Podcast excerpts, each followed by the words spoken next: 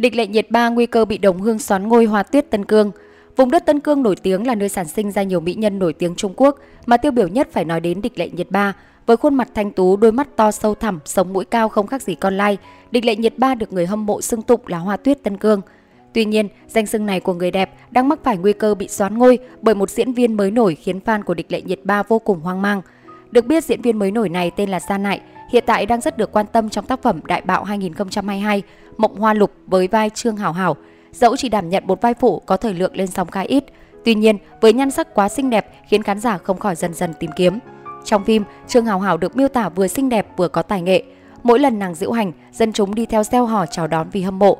Nhờ được tung hô, Trương Hảo Hảo có tính cách kiêu ngạo hay làm nũng, nàng luôn thấp thỏm lo sợ có ngày mất địa vị ở kinh thành. Trang Sohu nhận xét đạo diễn Dương Dương tinh tế khi chọn Gia Nại đảm nhiệm Trương Hào Hảo. Nữ diễn viên thể hiện tốt tính cách nhân vật, kiêu kỳ, sắc sảo nhưng cũng hiểu đạo lý, biết binh vực người yếu thế. Tạo hình của Gia Nại cũng được khen phù hợp nhân vật.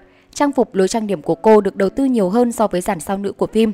Trên Bilibili, các khán giả bình luận, Trương Hảo Hảo lộng lẫy yêu kiều mà tính cách rắn giỏi, tôi rất thích nhân vật này.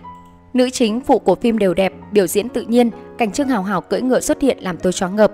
Được biết, nữ diễn viên Gen Z đến từ vùng đất Tân Cương chứ danh với những mỹ nhân tài sắc vẹn toàn của làng giải trí xứ Trung.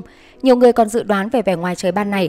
Trong tương lai không xa, người đẹp sinh năm 2002 cũng sẽ xoán ngôi đàn trị như địch lệ nhiệt ba, đồng lệ Á, trở thành biểu tượng nhan sắc của vùng đất cực Tây Trung Quốc này.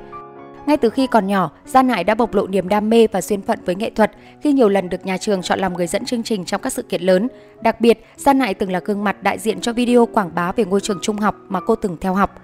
Nữ diễn viên 10X vốn là nhân tố còn khá mới mẻ của cbiz, Cô nàng dễ dàng gây ấn tượng với người đối diện bởi nhan sắc có phần sắc lạnh. Giống như các đàn chị đến từ Tân Cương, người đẹp Duy Ngô Nhĩ sở hữu gương mặt thanh tú đậm chất lai tây.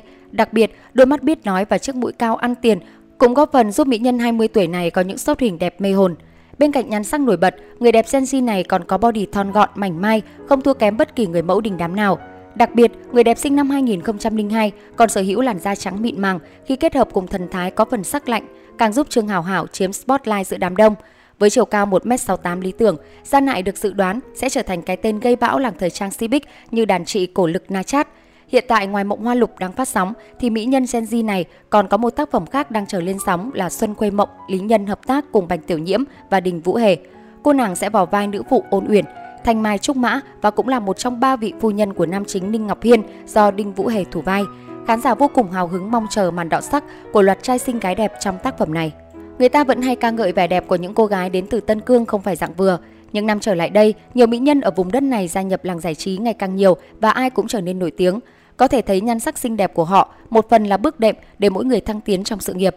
Mặc dù được trời phú về vẻ ngoài xinh đẹp, thế nhưng các người đẹp này vẫn mỗi ngày nỗ lực phát huy hết sở trường của bản thân để xây dựng được thương hiệu cũng như tạo nên đế chế của vùng đất thảo nguyên bạt ngàn cực Tây Trung Quốc.